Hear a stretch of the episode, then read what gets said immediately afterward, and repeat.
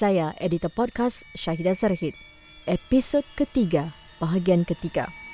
Penipuan Skim Cepat Kaya Farwill di Rantauan.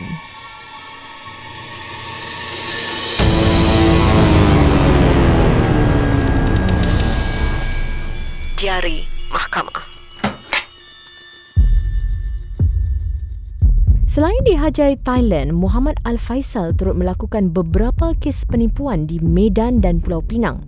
Di Medan, penipuan dan kelicikannya terbongkar apabila cek-cek yang diberinya kepada sekumpulan peniaga di sana ditendang bank pada sembilan belas sembilan puluh enam. Itu pun orang kasih tipu pula tu. Dia kasih some contact number dekat Medan. Dapat jumpa pelabur-pelabur yang juga mengadu, dia kena tipu. Dia buat skim apa, skim, uh, apa, skim cepat kaya juga.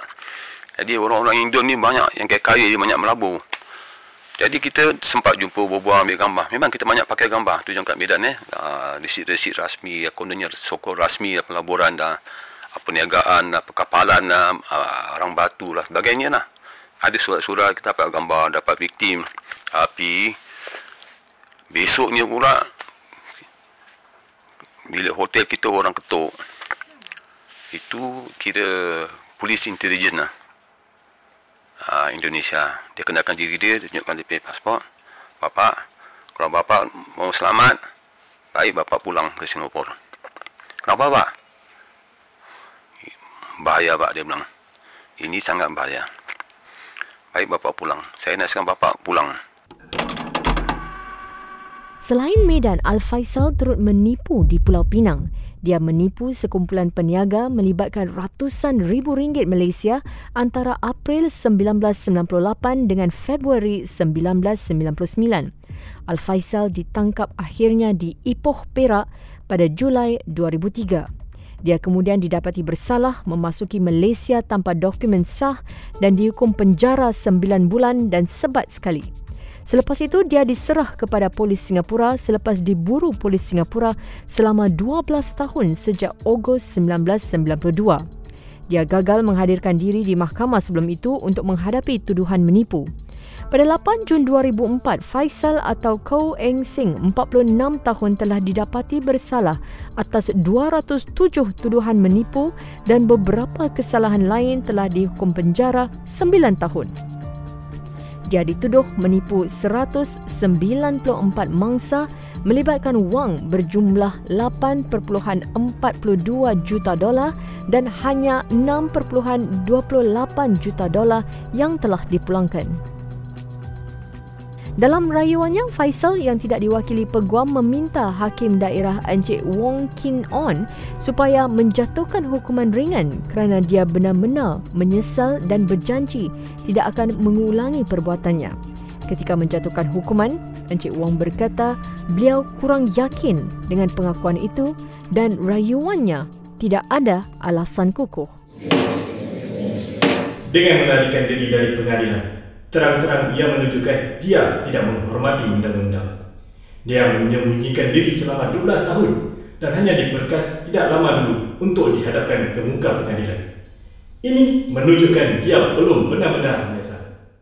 Tambah Hakim Wong, rekod jenayahnya sebelum itu jelas menunjukkan Faisal berkemungkinan besar mengulangi kesalahannya. Faisal pernah diisytiharkan muflis pada sembilan belas lapan puluh lima kerana berhutang lima puluh lima ribu dolar. Menurut undang-undang, seorang muflis tidak boleh mendapatkan pinjaman melebihi seratus dolar tanpa memberitahu dia adalah seorang muflis. Tetapi menerusi skim tersebut dan berdasarkan aduan enam pelabur kepada Jabatan Ehwal Komersial C A D, dia telah meminjam seratus tujuh puluh satu ribu dolar. Dia juga pernah dipenjara tiga tahun dan disebat enam kali dalam November sembilan belas lapan puluh enam kerana memiliki sepucuk pistol secara haram. Dia juga dikenakan hukuman penjara setahun secara serentak kerana kesalahan menipu melibatkan cek tendang bernilai dua ribu lapan ratus dua puluh tiga dolar. Pengarah urusan Dinsgate Baraka Law Corporation Encik Ezra Bunyamin memberikan nasihat tentang pentingnya masyarakat mengetahui tentang kontrak pelaburan sebelum mengambil keputusan untuk melabur. Seperti kes Farwill, memang tetap susah untuk mendapatkan wang tersebut kembali.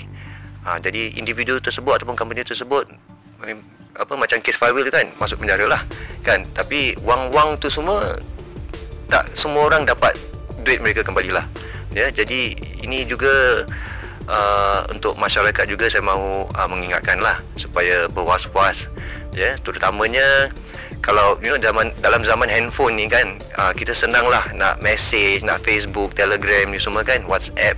Jadi kadang-kadang tu kan, kita pun dapat juga banyak messages, eh, uh, text messages ataupun panggilan yang kita tak kehendaki ataupun kita tak mahu pun, eh, dari, or rather unsolicited uh, calls or text messages. Jadi bila kita dapat text messages ataupun panggilan seperti tersebut kan, itu dah the first big red flag. Uh, saya cuma sarankan kan, blok nombor tu, uh, dan jangan masuk campur lah, jangan terbab, jangan babitkan diri dalam hal-hal tersebut lah. Kalau betul nak uh, bikin pelaburan ke apa, ada institusi yang tertentu yang kita boleh approach kan, uh, untuk guide kita lah. uh, tu yang the best lah. Mantan wartawan Berita Harian Saini Saleh yang bertemu Al-Faisal selepas dia keluar daripada penjara mengungsi perbualan mereka. Faisal, ni Saini lah bicara. Eh, apa lagi kau nak dengan aku? Dia bilang.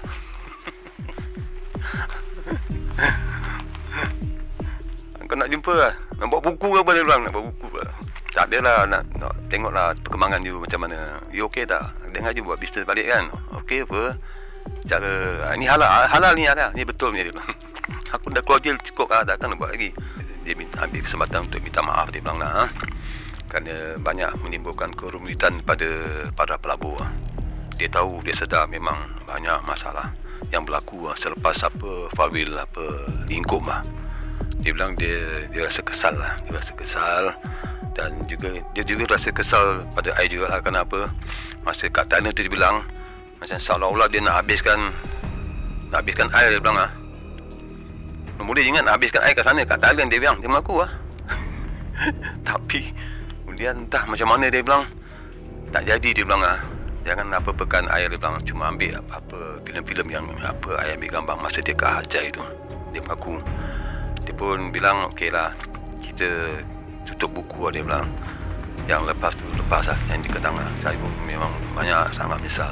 Semayang selalu doa agar Allah ampunkan dosa-dosa dia, dia bilang lah. Memang dia banyak menyusahkan orang dia bilang.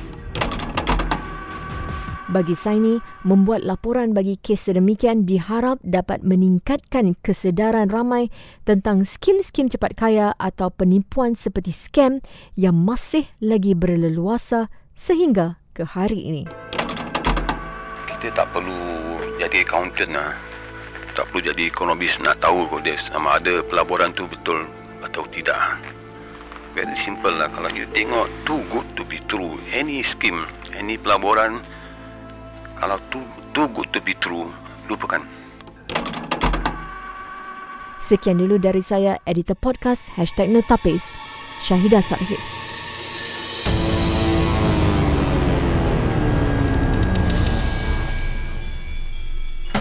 Diari Mahkamah.